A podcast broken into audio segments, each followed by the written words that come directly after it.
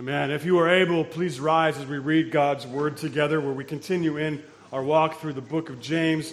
We're in James chapter 3 this morning, verses 1 to verse 12. Hear the reading of God's word. Not many of you should become teachers, my brothers, for you know that we who teach will be judged with greater strictness.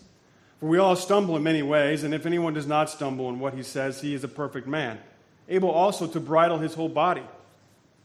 If we put bits in the mouths of horses so that they obey us, we guide their whole bodies as well. Look at the ships also. Though they are so large and are driven by strong winds, they are guided by a very small rudder, wherever the will of the pilot directs. So also the tongue is a small member, yet it boasts of great things. How great a forest is set ablaze by such a small fire!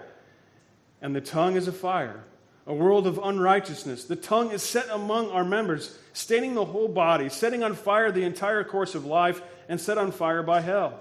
For every kind of beast and bird, of reptile and sea creature can be tamed and has been tamed by mankind, but no human being can tame the tongue.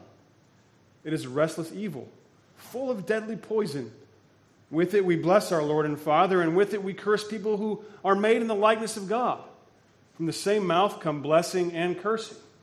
My brothers, these things ought to not be so. Does it spring forth from the same opening both fresh and salt water? Can a fig tree, my brothers, bear olives, or a grapevine produce figs? Neither can a salt pond yield fresh water. So far, the reading of God's word. Thanks be to God. Let's pray. Our Lord, our God, we give you thanks for the word that you have given us.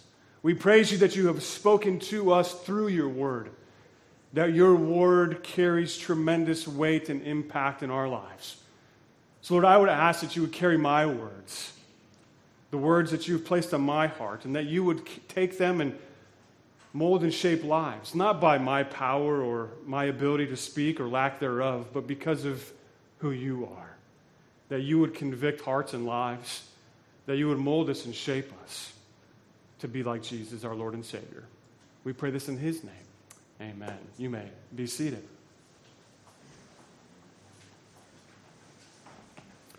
Sticks and don't. Let's try that again. Thank you. Sticks and stones can break my bones, but words can never hurt me. A common phrase that we teach our children when they've been a recipient of hateful and hurtful words. We try to make things softer and gently for our kids, don't we? Because we love them and we care for them. We try to make it just a little bit easier to soften the blow of a friend or an enemy's harsh words. But the reality is, and I think we all understand, and yes, parents, we know all too well, words can actually hurt. And not just a little bit. Words can actually hurt far worse than a stick or a stone. There's a much longer lasting imprint and impact from hurtful words than there is from a sting of a stick or the cut of a stone. Words can hurt. The unique thing about our words is that they have tremendous power to hurt, but they also have tremendous power to do good as well. Both at the same time. Both can be true at the same time. To prove this, I, I want to throw out a few phrases that I think uh, you're familiar with, but I want us to consider something. That we may think we know what these phrases are, but in actuality, they may mean something else, and we think they're actually doing something perhaps even funny or good, but in reality, it actually is something quite hurtful. So let's just play along with me for a second here, okay? So, peanut gallery. We've all heard this, right? So, we don't need any comments from the peanut gallery. We've all heard that, and it's usually just kind of in a joking manner of, hey, just we're, we're doing this over here, and we don't, we don't need, you know, it's, it's kind of a, a comedic thing. But if we look at the, the, the origin of the peanut gallery, it stems back from the vaudeville area. And whatever you think about vaudeville, that's not the point. It stems from the vaudeville area where there was clear and distinct sections I guess in a similar kind of way that we have now. You have your VIP seats, you have your normally priced seats, and you have your cheap seats. But then there was also another section, a section in which, frankly and honestly, in that part of our country, in that time frame, it was designated for our African American brothers and sisters. And it was actually a very demeaning and hurtful phrase. We don't need comments from the peanut gallery. We think of it as comedy and, hey, this is just a funny thing to say. But in actuality, it's a very hurtful and damaging comment to make. How about this? Hooligans. Ah, oh, those hooligans over there. We, look, we think of, you know, 12, 13, 14 year old boys doing what, you know, junior high kids were doing. Ah, oh, those hooligans. Right? The word term hooligans derives from a family cartoon of characters of the same name. This was in the early 19th century, and the hooligans were a family of Irish immigrants struggling just to fit into London. And the author, the, the, the, the creator of this cartoon, would have these character sketches of this Irish immigrant family doing crazy and odd, strange things that were clearly not the proper way to go about life. And the term hooligan was, once again, a very demeaning, racist, hurtful thing to say. All those hooligan boys. Eh, not so much the last one, and this one, was, this one got me. And maybe some of you already know what this is. I didn't know it, but it was one that, um, that came across in my research this week and basket case. Even that sense, if we call someone a basket case, it's usually a derogatory term to begin with, right? That's not comedy. That's not, ah, oh, you're just a basket case. No, it's usually you're a basket case, meaning that somehow you've lost some of your mental capacity. So that's bad enough that if and when we are to use that term, we shouldn't, but the actual origin of that phrase is even much worse. Yes, it was and always has been a sense in which someone has lost some sense of ability to accomplish something, but it, in terms of what it actually comes from, is from World War I. If you know anything about World War I, it was a very violent and heinous war. There was this intersection of, of archaic technology versus modern technology, all fighting together, horses versus tanks. It doesn't quite work. And people were maimed in brutal ways. War is awful. And oftentimes in that war, men would lose all of their limbs. And the only way that they were able to be carried off the battlefield was in a basket. They didn't have the capability of doing anything. They, they didn't have the ability to, to make logical decisions according to those people, or they, they couldn't physically do things. And oftentimes it meant that they most likely were going to pass away. You're a basket case. Words are powerful. Words, even when we think they might be funny, or even when we think they're insulting, they can be even more powerful and damaging than we even ever thought. But words can also be wonderful and good, can't they? But words even when we don't realize their power, have power. This is where I want us to begin to enter into James chapter 3 then this morning. I want us to enter in with the power of words and the incredible impact that they have on our lives. As a matter of fact, words are at the very origin of our existence, too. Not just of certain phrases, but who we are. Therefore, then, I want to start in the beginning. I want to start in the beginning. In the beginning, the earth was, out, was without form and void, and darkness was over the face of the deep. Imagine the scene. Imagine a place and a time in which it was so dark you can't see your face in front of your hands. Or your, let's try that one again, too. your hands in front of your face. We'll get there today, I promise. At some point, I'll get my, I'll get my words together, right? But this is even darker than that because there was no light whatsoever. It was as dark as dark can be. Then, out of this void, out of this nothing in the beginning, God spoke. God said, Let there be light. And there was light. God separated the light from the darkness and He called that light, He called that day. He spoke that into existence. He said, This is now day and he called the dark night. And he spoke into existence this difference between light and dark, day and night. This is the power of God's voice. Out of nothing, He spoke everything into existence. And then God said something else a little bit further in the story, didn't He? He says, Let us make man in our image after our likeness. Out of the nothing, God created everything, including you and me. This is the power of speaking. This is the power of speech. But then something happened to that good creation, didn't it? Evil entered into the realm and everything changed. And how did it change? How, how did this all go awry? Speech was no longer just a vehicle of good, was it? Speech also was creative and powerful in the demise of our parents, Adam and Eve. In Genesis, in Genesis 3, someone else spoke. You want to be like God? You can have everything that He has.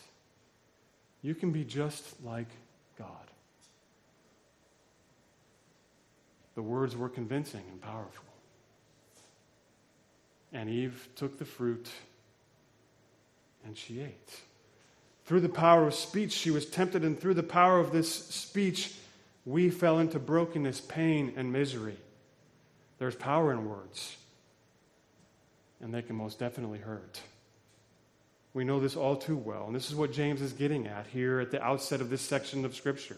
He acknowledges that we all stumble, doesn't he? he? He acknowledges that we all stumble with the ability to control our tongues. We stumble with causing hurt and pain to others with our words. We know that. We've caused hurt and pain to others with our words. Maybe even today during our time of confession, that's something that we confess before our God. I hurt my friend. I hurt my spouse. I hurt my parents. I hurt my children with my words. But I wonder have you considered ever that we hurt oftentimes ourselves with our own words? We tell ourselves lies. We tell ourselves that we're not valued, we're not important. God doesn't really love me or care for me. God, God's not really in control, so I have to do something about it.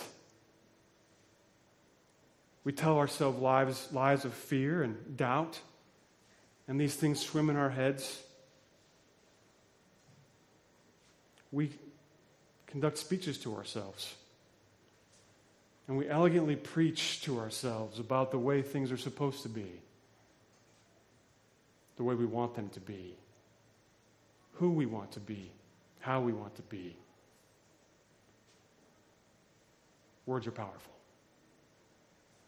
even when they're not said out loud.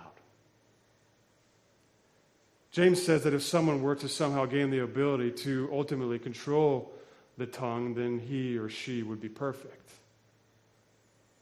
The fact of the matter is, is that we know that we're not perfect. So none of us has gained that superpower. I don't have it. You don't have it. All of us stumble we cannot actually accomplish what James is talking about. This is the challenge that we face not only in chapter 3, but really the entirety of the book of James, right? This is what we've been dealing with for a number of weeks now. If that's the case, then, then, then where do we turn and, and, and how do we move forward in this thing called life where our words and our mouths and our speeches are destined to hurt and cause pain to someone else or to ourselves? How do we move forward in this impossible task? I want to take us to a place of comfort, and I want us to hear some more words. I want us to hear more words of encouragement prior to us moving much further into the text of James 3 this morning. I want us to see the position that we find ourselves in the power of speech. And like we've already covered here briefly, we find ourselves evident that we can't control our tongues. We can't control our tongues as we speak to ourselves and, we, and to others. James is then calling this situation sin. Or maybe that we or I can call that darkness. We find ourselves in the darkness of our words, in the darkness of our thoughts. And this then goes against the very will of the Lord, doesn't it? And we find ourselves in frustration and even, yes, guilt because of the words that we say and the things that we think. And we're racked with shame and we're racked with guilt. How do we get out? Would it be fair to say that we find ourselves this morning in the darkness of sin, with the hurt of our words? Hear these words one from the Old Testament and one from the New. Hear the power of words. In Zephaniah chapter 3. Sing aloud, O daughter of Zion. Shout, O Israel. Rejoice and exult with all of your heart, O daughter of Jerusalem. The Lord has taken away the judgments against you. He has cleared away your enemies. The King of Israel, the Lord, is in your midst. You shall never again fear evil. On that day it shall be said to Jerusalem, Fear not, O Zion. Hear the words of God. Fear not, O Zion. Let not your hands grow weak. The Lord your God is in your midst, a mighty one who will save. Here's what I want us to hear these words this morning. You probably already know what they are. He will rejoice over you with gladness. He will quiet you by his love. And what? He will exult over you with loud singing. In our darkness, in our guilt, in our shame, the Lord rejoices over you. The Lord quiets you with his love, and he exults over you with loud singing. The Lord finds value in you.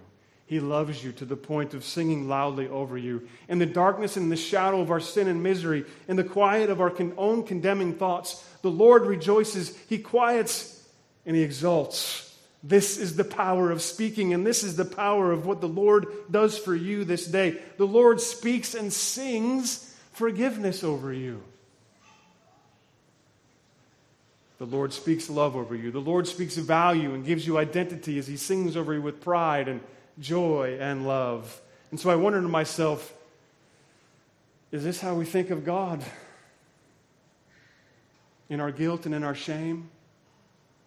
Or is God that big bad monster who's quick to condemn and cast me into judgment and condemnation? Zephaniah says he rejoices over us. He exalts over us. And he sings loudly over us. Or perhaps these words this morning from 1 Peter chapter 2. But you, that powerful three letter word in the Bible, but, you are no longer in darkness, but you are a chosen race, a royal priesthood, a holy nation, a people for his own possession, that you may proclaim the excellencies of him who, what? called you out of darkness and into his marvelous light. Once you were not a people, but now you are God's people. Once you had not received mercy, but now you have received mercy. How? Because God spoke and called you out of darkness into his light, and now you have identity and you have value, you have worth. The guilt is gone, the shame is gone. Why? Because you're his. And he calls you his own. Friends, we've been called out of darkness and we've been called into his marvelous light. This then is who we are in Christ. Not the lies that we tell ourselves, not the lies that people tell about us, not the lies and the things that we say about other people. We are God's holy people. And then the thrust of James is that we, because we're called out of the darkness and into light, everything changes then, right? If that's true, if we've been called out of darkness and into his light, we can't be the same person that we were when we were in the darkness. We no longer fumble around, but that we can see what's around us and, and our lives change. We're no longer identified by the guilt that we tell ourselves. We're no longer identified by the words that others tell us. We're identified by the words that are spoken to us by God Himself and says, You are a holy nation a people of his own possession. He's called us out of darkness of sin and into his light of grace and mercy. In other words, as we've been saying for a number of weeks now, as we walk through James, as we say and proclaim that we have a living and active faith in our Lord Jesus, something must be different about us. we are not the same any longer. We're not fumbling in the dark. We have the ability to see and differentiate between right and wrong, harsh words or kind words, fear or confidence. Here in chapter 3 of James, we are told that because this is who we are, because we've been called out of darkness and into light, we are to control our tongues. Or maybe we can say that if we know that the Lord has spoken grace and mercy into our lives, if we hear the singing of grace and mercy over us, if we hear the rejoicing over us, if we hear his exaltation of us, then we too are to sing and echo the same song, aren't we? We're to echo the same song that's sung over us the one of grace and mercy and love to other people. James sets out to provide a rather straightforward argument about our words and about our speech and the power of speaking. So I want to briefly walk through this lengthy, the, the, the largest discourse on the tongue, really, in, in all of Scripture. The first thing that he does is provide a warning. The warning is to those of you who want to be teachers, he says. Now, he is certainly talking about teachers of all kinds, right? Anybody who teaches or, or gives counsel to someone, we need to be wary of that, and we need to be conscious of the words that we're saying, that they're true and they're accurate and they're factual and all these kind of things. But really, what's happening here is he's saying, if you really want to be a pastor, then you need to check yourself long and hard. Because your words carry a lot of weight. When I was in my early 30s, I had the wonderful opportunity to, to meet a man who was, who was very dear to me. Unfortunately, uh, this dear, sweet man is, is struggling with, with Alzheimer's now, and uh, I'm sad to see that his words don't work very well. A man who is a wonderful example of Christ like humility, service, and, and grace. And if I were to draw up a definition of what it means to speak words of kindness and grace and mercy and love, and if I were to put a picture of a pastor in a dictionary, if you remember what those things are, or if you were to Google pastor, what was the pastor that would come up would be the Reverend David Williams, my friend and my mentor. When I was considering going into the path of full time ministry, we had many, many conversations. Something that will always stick in my mind, and I will always remember him telling me, was to consider and do everything else before you go into full time ministry. Try everything else before you go into pastoral ministry. Because becoming a pastor is difficult and it's hard. It's hard work, and the microscope of God's judgment is focused a little bit tighter on a pastor. He understood the concept that not only because being a pastor is difficult, but the experiences of a pastor are difficult in relationships and pressure but really, what he understood is James chapter 3. Pastors are judged more harshly, and that is truly a calling to which only the Lord can call a person to. He was not questioning my calling or anyone else's calling. He's honestly examining the level to which I understood what was before me. Not as I stand up here, not as I even stand before you or any other group of people but more importantly, as I stand before the Lord God Almighty. I don't see any of them here this morning, but I actually have them. There, there are some in this congregation who are considering this very path. It's a daunting path, it's a difficult path. Not here to call and to question the call, but to wonder are you really prepared to become a pastor? let's just slice that a little bit and say, are you prepared as a teacher, a parent, a friend, a confidant? Your words have weight and they're powerful. Be careful what you say Be careful how you say it. Be sober minded about the task that lies before you. So it's not just only for pastors, but it's for anyone who's teaching anybody anything.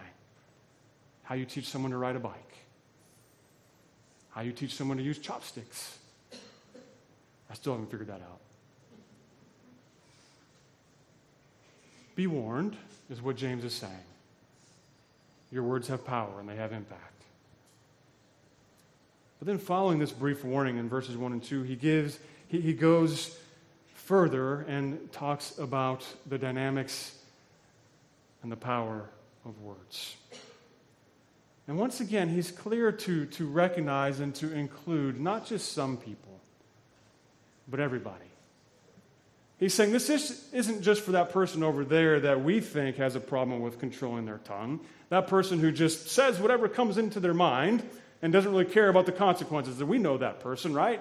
We've all been in that room before. Just tone it down a little bit. We, we know that person. It's not just for that person, all of us. He says, all of us stumble. It continues to amaze me how James is careful to have the reader understand that very aspect of what he's saying, to, to be inclusive in his exhortation and his counsel. Once again, in chapter 3, James is pressing into the hearts and lives, not of somebody else, but of me and of you. And he's saying, pay attention. Pay attention because we've all messed up. We all fail, we all stumble, are the words that he uses. And so, this is not just a message for someone over there. It's not a message for that person that's terrible and awful because we are the person that is that person. It's not an exhortation on the pride and the arrogance that spews from someone else's mouth. It's a message for us. We have a hard time controlling our tongue. And the message is clear. It's pretty black and white. If you say with your mouth, if you speak words and say, I'm a Christian, I have faith in Jesus Christ as my Lord and Savior, and you can't control your tongue, we need to call on the question of our faith. Is it living? Is it active? This is what James is saying. If you've been called out of darkness and into light and you can't control your tongue, then we need to have another evaluation of who we are and what we are and the legitimacy of our faith. And then he says we're all guilty. The convicting part of what James is speaking about is not only that, but also the double mindedness of our words. He says, not only are we guilty of that, but we're actually guilty of something even far more heinous than that.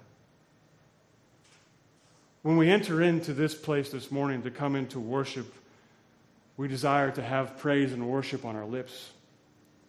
We put our best foot forward.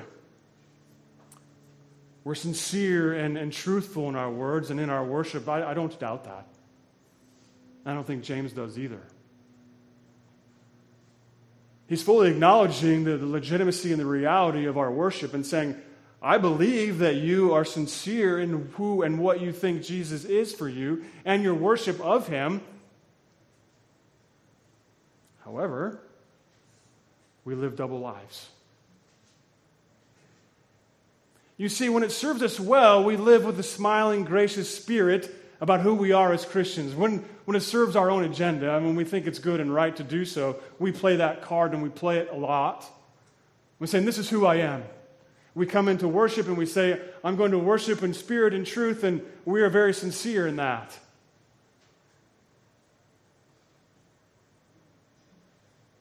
But then, in the very next breath, we curse God.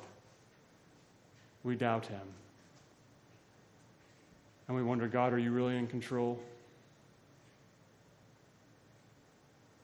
Do you really have things under wraps? Because it sure seems that things spinning out of control and you don't know what you're doing.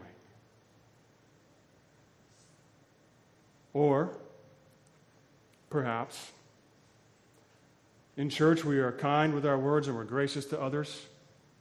We're thoughtful of one another. we shake one another's hand and we say, Good morning, may the peace of Christ be with you. And we go into the parking lot over here, we get into our cars on our way home, and we say, Can you believe yada, yada, yada? Can you believe so and so? I can't believe.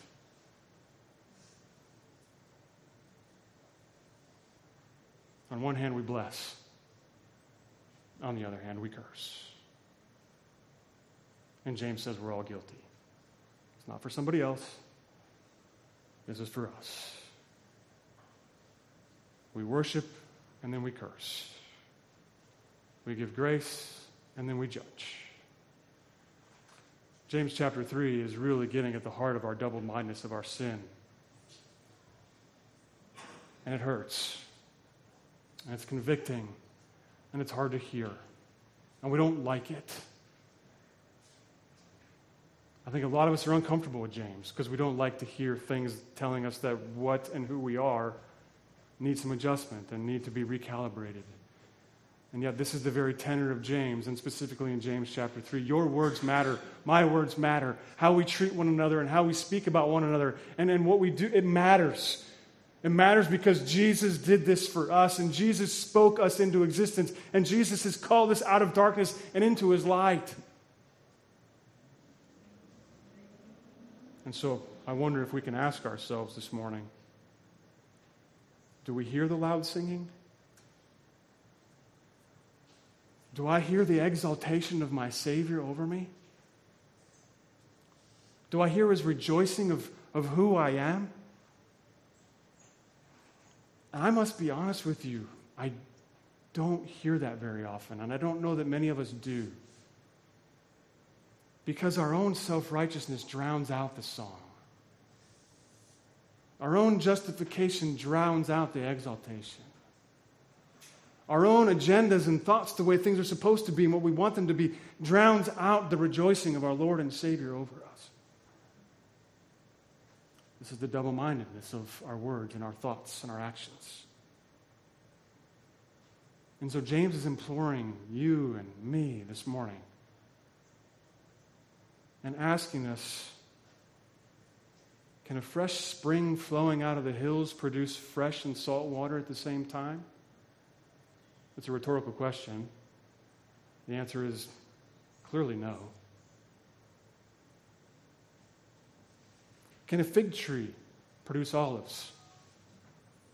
The answer is clearly no, because it's supposed to produce figs. An olive tree produces olives. So, how is it then that someone who has a living and active faith can speak words of hatred and vitriol, of condemnation and judgment and skepticism. And it's a rhetorical question. The answer is they can't. James is, then is not only challenging teachers and pastors, but rather he's challenging us all. What are our words used for today? Are they used to encourage and edify? Are they charged with doubt and skepticism and judgment and fear and cursing, as James says in chapter 3? You see, there's power in speaking, isn't there? And so, what do we do? Oftentimes, I wish I had a, uh, an easy button on this pulpit here. You know that one from Staples where they press the button that's easy and everything is right and good and made nice and tidy and all the things on the shelves and staples are ordered and organized just right. I wish I had one of those. I don't. What I have as your pastor is to offer you grace and mercy, not from me, but from our Lord and Savior Jesus Christ. What I have is to offer you words that He spoke to you. And those words are these. We've heard them already. But you are a chosen race. He chose you.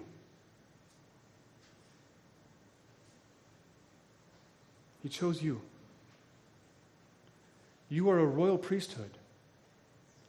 You've been adorned with the garments of a priest. Or maybe we can say you have access to God Himself as only a priest can, and they are understanding what a priesthood is. They could go into the Holy of Holies, they could go into the very presence of God. God called you, He chose you and says, Come, come into my presence. Come and speak with me. He says, You are a holy nation. You are set aside as something different and other. You are no longer in the darkness, but you are in the light because of what Jesus has done for you. And he speaks these things to you through the work of Jesus Christ. And then he says, You are a people of his own possession. You are not the world's. You are not the government's. You are not Redeemer Arlington's. You are not, you are God's. He chose you. He says, Come into my presence. He sets you apart. And then, if that's not enough, He calls you His son and He calls you His daughter and He adorns you with holy garments. And He says, You are mine. Why? So that you could proclaim, or in other words, that you might speak the excellencies of Him who saved you through the person and the work of Jesus Christ. He says, Once you had no value, once you were not a people, but now you are God's people. Once you didn't have mercy, and now you do. but now you have received mercy. This is the word that God speaks to you today. When our words fail, his words sing loudly over us. So, with these words being sung over our lives, may we then echo the chorus of grace and mercy. May we sing that song because there's power in speaking. Let's pray. Our Lord and our God, we thank you that you've spoke truth into our lives. That you've given us grace and mercy, that you've called us to yourself and that you call us yours. So mold us and shape us. May we be men and women that follow after you and your grace and your mercy that you have bestowed upon us. This, Lord, as we come to your table now, May we see and know and experience this very grace and mercy through this bread and through this cup, that we might see and taste and touch and be fed by your grace and mercy because you've called us out of darkness and into your light. We pray this in the strong name of Jesus Christ, our Lord and Savior. Amen.